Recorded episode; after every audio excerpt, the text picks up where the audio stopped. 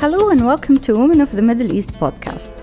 This podcast relates the realities of Arab women and their rich and diverse experiences. It aims to present the multiplicity of their voices and wishes to break overdue cultural stereotypes about women of the Middle East. Season 5 is a collaboration between Musawah and Women of the Middle East podcast. As we will be discussing Musawah's latest book, Justice and Beauty in Muslim Marriage Towards Egalitarian Ethics and Laws, published by Oneworld Academic in December of 2022. My name is Amal Malki. I'm a feminist, scholar, and an educator. This is Women of the Middle East podcast. Hello and welcome to Women of the Middle East podcast. Season 5 discusses the groundbreaking book Justice and Beauty in Muslim Marriage. In this episode, we zoom into section 4, Law and Practice, and discuss two chapters in this episode the first one is Muslim Family Laws Trajectories of Reform by Lynn Welchman, Zahia Jouirou, and Marwa Sharafeldin. And we have Dr. Marwa Sharafeldin with us today. Doctora, lovely to have you. I'm very pleased to be with you today. Thank you. I would love to hear more about your connection with Musawah and relationship that has led to this uh, very interesting book. I, I was one of the very initial people who uh, who built Musawah as a movement really since I was I was involved since 2006 yeah and, and it was launched in 2009 uh, and really it's a movement of Muslim women who recognize the importance of Islam in the lives of women around the Muslim world and realize also how Islam has been uh, traditionally used not to give more rights to women, which was its original purpose, really. But today it is being used to take away rights from women. And so we, we felt that, know, something needs to be done about this. And so gradually this movement was formed. We realized we're not the only ones. Millions around the world, women and men, share that concern and purpose to bring in gender equality and gender justice from within, using our own heritage, our own roots, Islamic jurisprudence, and uh, Islamic law. Definitely. And do you think that this brings um, a different school of thoughts and different feminisms uh, in the MENA region uh, closer to each other? I think so, yes. Uh, the, the, word, the label we like to use is uh, Muslim feminists because Islamist can have different connotations and understanding between people. So Musawah itself holds within it feminists who are secular, yeah, they are religious people on a private level, on a personal level, but they believe in a secular politics, which says religion should not be involved in politics. And you find other women who are believing Muslim women and men uh, who find inspiration, who find no problem that our constitutions might have references to religions as long as it respects basic human rights. And so it's a fictitious divide between secular feminism and religious feminism. For me, what matters is what are we both calling for? Are we calling for gender equality, gender justice, unapologetically?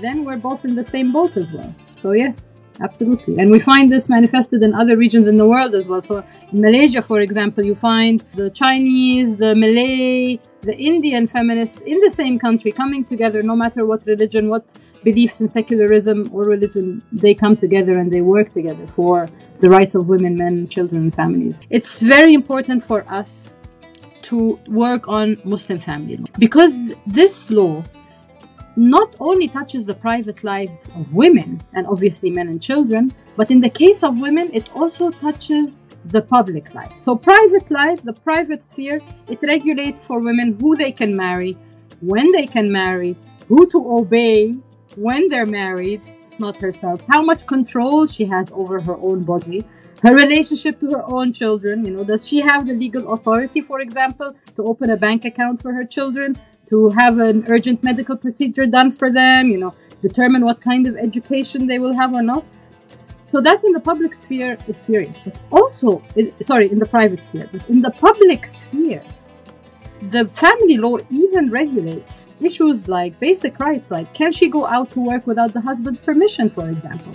Can she issue a passport and travel?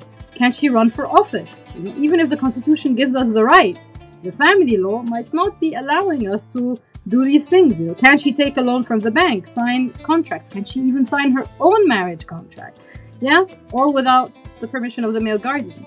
So, really, when you come to think of it, the family law is such an important locus of rights that determine whether women can enjoy them or not. The family law decides all this whether women are to be treated as a perpetual minor, only fit for housework and sexual pleasure of a man, or whether she's a full and equal citizen in our nation states. Now, what made us write this specific chapter was the fact that this law, out of all other laws in our legal framework, remains to be really the only one with such strong connections to Islamic jurisprudence. Yeah?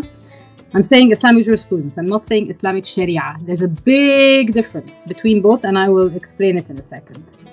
But so when you look at commercial law, penal codes, administrative law, all kinds of laws, they have largely been secularized in the Arab world, yeah, more or less. But it's the family law that still remains very much entrenched in um, in Islamic jurisprudence. So this connection with religion should not really have posed a problem, yeah, normally. But today it is posing a problem because we are conflating Islamic jurisprudence with Islamic Sharia. And here I would like to explain a bit the difference. Sharia for Muslims, Muslims believe that Sharia comes from God. It is eternal. It is the set of values. It's a set of discourses, actually, a set of values that guide the way to a good life and in this world and in the hereafter. Okay? Uh, for us, it's a divine discourse. Yeah, that's why it's sacred. But for us to be able to understand Sharia as human beings, we need to exercise our brain yeah we so we use our body actually we read the quran through our eyes we we hear you know about the hadith through our ears it goes to the brain the brain works and then it produces islamic jurisprudential rulings. Rulings like laws yani, uh, that regulate life in this world. So it's a very human process. It's not sacred. The islamic jurisprudence is a is not a sacred divine product, rather, it is a human understanding of the divine. And it is this Islamic jurisprudence that is the basis of our Muslim family laws today. The problem comes when we equate Muslim family laws with Sharia. It is not Sharia. Muslim family laws are not God's words, they are the words of mostly men, really, who have been trying to, over the past 1,400 years, to understand the divine message, the Sharia, in their own way, in their own context, limited with their own standards and abilities of the time. They tried their best to produce rulings that were good for society, good for women, protecting women, children, men, and families, but for their time and it's meant to be an evolving tradition. We have a very rich Islamic jurisprudential tradition. We're very lucky, actually. And you find this luck in how diverse our Muslim family laws are. So, the Muslim family law in Egypt is very different than the one in Qatar, than the one in Malaysia, than the one in South Africa. Why? If it's the same Sharia, if it's the same Islam, it's not supposed to be different. But it is different because we have this very rich jurisprudential tradition which each country chooses to draw from. Now, the interesting thing is not only are we we have these different jurisprudential traditions and different family laws, but also we have family laws that have evolved and changed over time. And this is why we wrote this chapter. Because we are being told that these laws are divine, they are unchangeable, they are God's words. But this chapter really shows us how they are, in fact, a human product. They are, in fact, uh, an effort produced by humans to understand the divine message, and they have been evolving. We showcase in the chapter how these Muslim family laws in all the Muslim world, not just the Arab world, have been developing and changing to suit society's needs to address serious problems we are facing today. They have to change. So that is why this chapter is, is there today to give inspiration, to give hope that we don't have to really look too much outside of us. We don't have to get rid of our roots to be able to find solutions. It is there.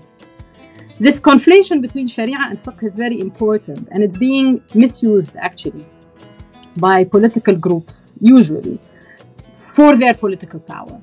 But the, who pays the price? It is us, the women, the families, the societies. And so we have to be very, very vigilant. That's why when I say Muslim family laws are not based on Sharia, they are jurisprudential based laws. This is a very important distinction. Um, and lovely, and thank you for breaking it down for us because this is very important for not just um, women but for activists and, and, and those who seek reforms, uh, but still they're terrified of really touching on the sacred yeah. text. If you're a woman, you're, you've been silenced, you've been marginalized, you cannot even engage with the sacred text because you're a woman. And this is why Musawah is such a, a catalyst in, in this area. I completely agree with you, and I think we are in the business of reclaiming religion again. Yeah, and let me just outline because what you said is so important about people being afraid to do that. This is not a religious struggle. This is a political struggle. In fact, it has nothing to do with religion. Religion is being used for political ends, and the family law happens to be one of the weapons being used. Okay? And so we need to really have faith that no religion came for inequality, for injustice, on the contrary. And so when we ask for the reforms of these laws, when we go back to the values of these religions, what we are doing actually is implementing this the injunctions of our religion in the best way. We are reclaiming religion, we are bringing it back to its purpose. In fact, in a sense, we are defending it. How have activists and reformers used religious based arguments and constitutional arguments to push for substantive change of religious based family laws or personal status codes? Um, can you give us an idea? And uh, what's your advice to them? So, let me just start by saying that the research and experience on the ground is showing us that the main catalyst um, driving change when it comes to any gender related law uh, has been the women's movement. In fact, you know, it has been the women's movement that has been pushing, uh, making the case. If, for example, a woman gets killed at the hand of the partner, you know, for whatever reason, they take that case, they make an issue out of it. Uh, they can, you know, provide statistics, they can lobby, they can campaign, you know, they provide possible proposals to reform the law. And the work of Htun and Weldon is very, very important. They studied more than 70 countries around the world for a period, I think, of 10 years. And they found consistently it has been the women's movement who has been pushing for any reform. So the state actually picks up the issue in the end. And it's the state that does the change. But it always starts with the women's movement. Now, how has this happened traditionally in our own Muslim settings? So there are several ways. Number one, we find the Moroccan way, which is uh, to change the whole law, the substantive law itself, like what Morocco did in 2004. They, there was a complete overhaul of the law. They built the reforms based on Islamic teachings, but also on human rights standards. And by the way, there there aren't. It's not too much of a contradiction, by the way, between these two, Islam and human rights. In fact, many people say that they are mutually uh, beneficial to each other. So, Islamic law, human rights, constitutional guarantees of equality and live the reality. So we have this holistic substantive change of the law. Another way of doing it, because sometimes it's very difficult to change the whole law. It's very sensitive. The Muslim family law is a very sensitive area, and not all countries are able to do it. So, for example, the Egyptian way recently has been to change, make the change through the procedural law, like what happened in the year 2000. Khula. Khula is an Islamic practice. The Prophet implemented a khula divorce. I don't know how more Islamic you can get. And still, it faced a lot of opposition from Muslims because it's giving women the right to leave a marriage that they don't want to be in, basically. What the Egyptian state did was instead of doing it through the substantive law, it did it through the procedural law. And you find other changes also through procedural laws, like in Malaysia when they gave the guardian, the, the, the custodian mother guardianship uh, for travel guardianship for education, uh, for medical um, procedures to the mother. Yeah, and then there's another way which we find in India, for example, and in Tunisia, where the activists or the reformers go through the constitution. They show how the family law, in certain aspects, is going against constitutional principles and values and articles. So in India, they used it very recently in 2019 and we worked with them also. But really, they have they have done a brilliant job. The women, the Muslim women's movement in India, to show that triple talaq was unconstitutional, where a man could just say. I divorce you three times, not even in front of the wife. They, he can even send it by text message and it's done. Yeah, without the consent of the wife, without any procedure. So that was deemed unconstitutional and triple talaq became banned. In Tunisia in 2019, they used the constitutional uh, argument to call for more equality between women and men in inheritance. And in fact, they even used Islamic jurisprudence to justify this call for change. And then you have the final way of doing it, which is to go through other laws completely, like the child law, for example. In Egypt in 2008, the child law uh, gave the custodian mother educational guardianship, so she's able to make decisions, educational decisions on behalf of her child. But also importantly, it set the minimum age of marriage. It said that children are at 18 years of age, and so of course, it would have been difficult maybe to do it through the substantive law, but through the child law, it worked. You find in Saudi Arabia, in Bahrain, in Lebanon, these uh, countries have passed anti domestic violence laws, laws uh, fighting sexual violence against women. In Singapore, in Morocco, marital rape, for example. In Singapore, the penal code was very clearly against uh, banning marital rape. In Morocco, it's up to the judiciary.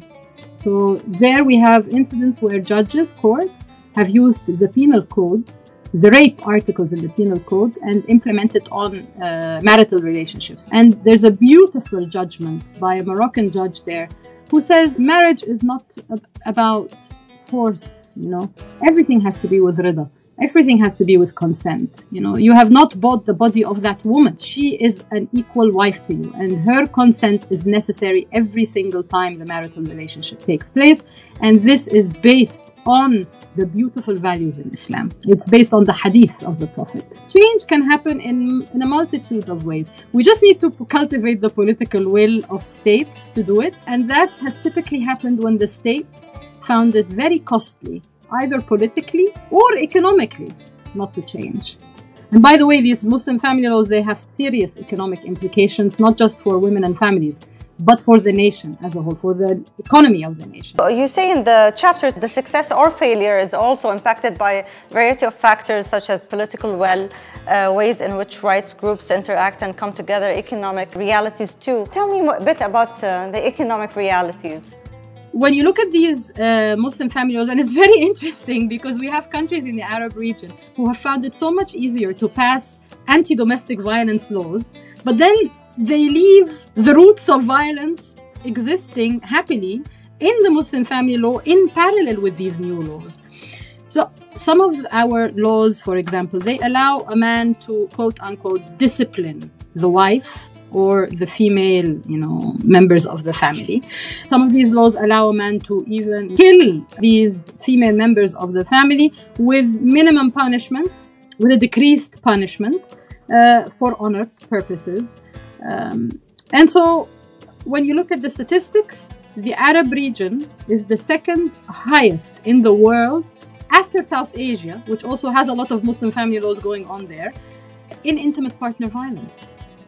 And when you have family laws that have this kind of inequality between women and men, and research is showing us that in any relationship where there is such vast inequality, this is a right place for violence to happen. Any relationship. So the ruler and the ruled, the employee and the boss, and of course the wife and the husband. And so when you have family laws that institute this kind of uh, inequality legally, that give the husband or the male guardian the right to discipline, that give male guardianship where a woman can't even divorce easily if she's in an abusive marriage, where a woman can't even escape the home if you know she needs to leave without the permission of the husband. In some countries, the domestic violence shelters, when a woman goes there, for her to get out of it, she needs a male guardian to take her out. You know, this is just not. it doesn't make sense in any way. So when you look at the statistics and you find that we are one of the highest regions in the world with intimate partner violence, it's not really a big surprise. Now, the economic cost of this, we find that the economic cost can go up to 3.7% of gross domestic product of the whole nation, the cost of intimate partner violence. In Egypt, for example, the cost of domestic violence in 2015 was estimated to cost us approximately 6.5 billion US dollars a year. Can you imagine these numbers? The whole society is paying for this kind of violence. In the Arab region, we also have another problem where women are not able to contribute to, to uh, work outside of the home for pay because for her to go out to work, she probably, most probably, needs the permission of the husband. And even if she gets the permission of the husband, she has to go back and do all this unpaid care work. So a lot of women are even unable to go out of the home to work. Some of our countries have laws that obligate the women to do this unpaid care work, you know, domestic uh, housework, caring for the elderly, caring for the children, which incidentally, by the way, is not an obligation on Muslim women by Islamic jurisprudence. We are claiming these laws are Islamic, but in reality, people are picking and choosing which areas of Islam to put in the law.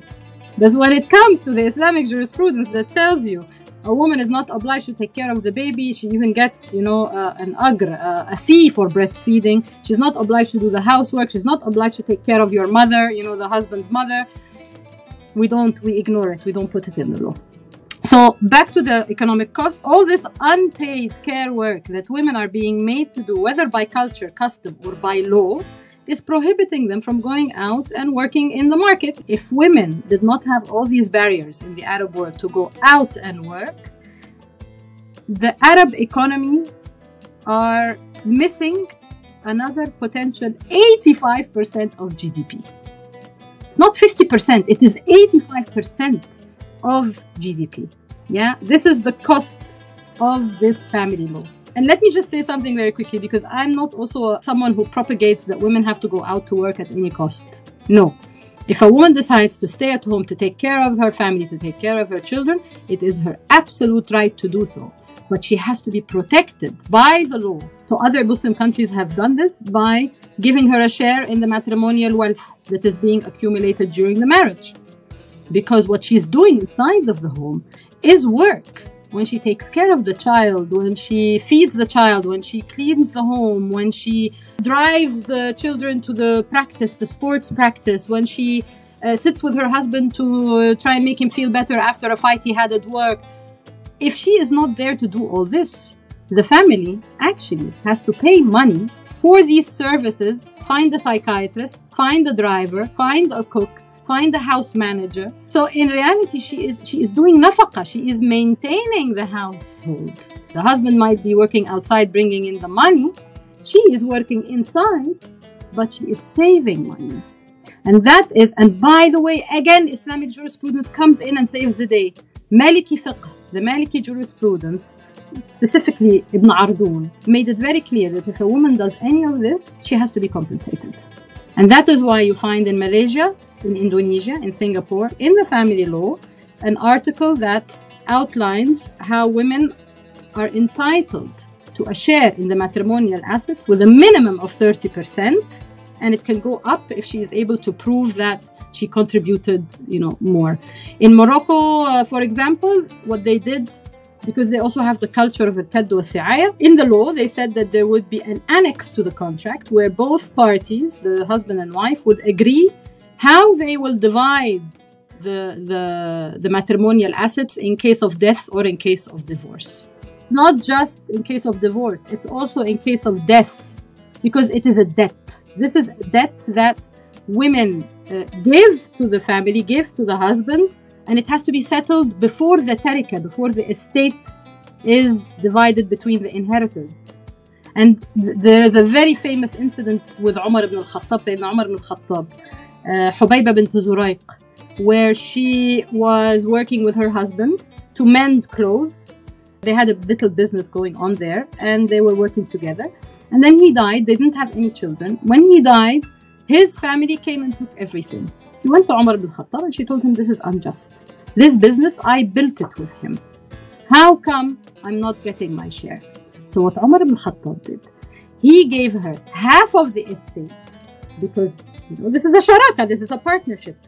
And he gave her a quarter of what is left as her inheritance. And the rest went to the family. Dr. Marwa, are there examples of substantive reforms that took place in the MENA region recently?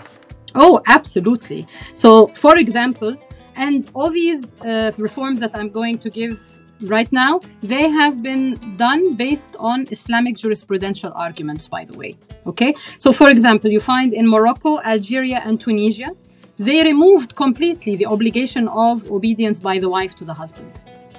Um, and they used the Quran to do so. Even Tunisia, when they chose to ban polygamy in 1956, they actually went back to the Quran and they used Quranic verses to justify this banning. Yeah. So they went back to the verse that said um, that you have to be just between your wives, and then to the other verse that said you will not be just, and hence it's better to take only one. Okay. And based on that, they banned polygamy. In Morocco, they did not go as far as banning polygamy, but they put very heavy restrictions. So a man has to go to the judge and prove that there are extenuating circumstances for him to go and take a second wife. Not only that, he has to prove that not only he has the money, but also the health to have more than one family. And only then does the court or the judge give him permission. You have in Egypt, for example, we managed to set a minimum age of 18 of marriage for both boys and girls. We have to be very clear that the law is one thing and reality is sometimes another thing. But at least you have the law uh, up there governing the meta narrative, and this is what we work towards. As I said, in Malaysia, Indonesia, Singapore, even in Morocco, in, in, in a certain way, Tunisia, Algeria, women have a share in matrimonial assets yeah, because there's a recognition that women contribute to the development of these assets. In Algeria, a mother, a divorced mother, has full guardianship over the children. Full guardianship. Because in most of the Muslim world, she only has the custody, but not the guardianship. In Egypt, she has the educational guardianship. In Malaysia, she has travel, education, and medical. In Algeria, she has the full guardianship. And that makes absolute sense because it is the best interest of the child. Yeah, it's not about the right of the woman. It's first and foremost the best interest of the child. The child is with a custodian who needs to get the affairs of the child done. Yeah, and how do you do that when you don't have guardianship? How do you do that when the father is not interested anymore in this family, uh, married, uh, traveled abroad? You know, he's not there, absent. You know, and so this is a very good development. In in Iraq, in Iraq, a remarried mother can actually keep custody of her children. And the law makes the new husband sign a contract that he will take care of these children just like his own. This in order not to deprive the mother from her children, but at the same time, recognizing her right to go and marry another. Uh, marital rape is criminalized in Singapore so it was uh, criminalized in the penal code, in the Singaporean penal code, and with the blessing and agreement of the imams of the Singaporean Muslim community there. And what they said was rape, marital rape in Islam is not acceptable. You know? Again, in Morocco, I talked about the judgment in court that where uh, I think it was a court in Tangiers in Tanga, where the judge used the articles on rape, general rape, to implement it to a case of domestic violence and marital rape.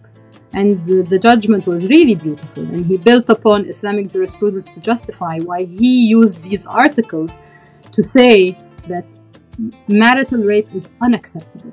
It is not a God given right for a man to have access, you know, like this without the consent of the woman. As we are critiquing our laws, we have to open our eyes because there are wonderful things in there that we can learn from each other. Yeah.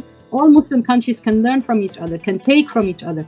And there is much more, by the way. There's a whole table of these positive developments on Musawah's website. It's available in English and Arabic for anyone really to take and work with. And we are happy to work with anyone who, like us, believes in gender equality and justice from within an Islamic framework, unapologetic equality, by the way. The time for change is now, and change is not just necessary. It is very, very possible, and this is what this chapter is about. Thank you so much for being with us today in this uh, episode. Thank you for your work. This is Women of the Middle East podcast.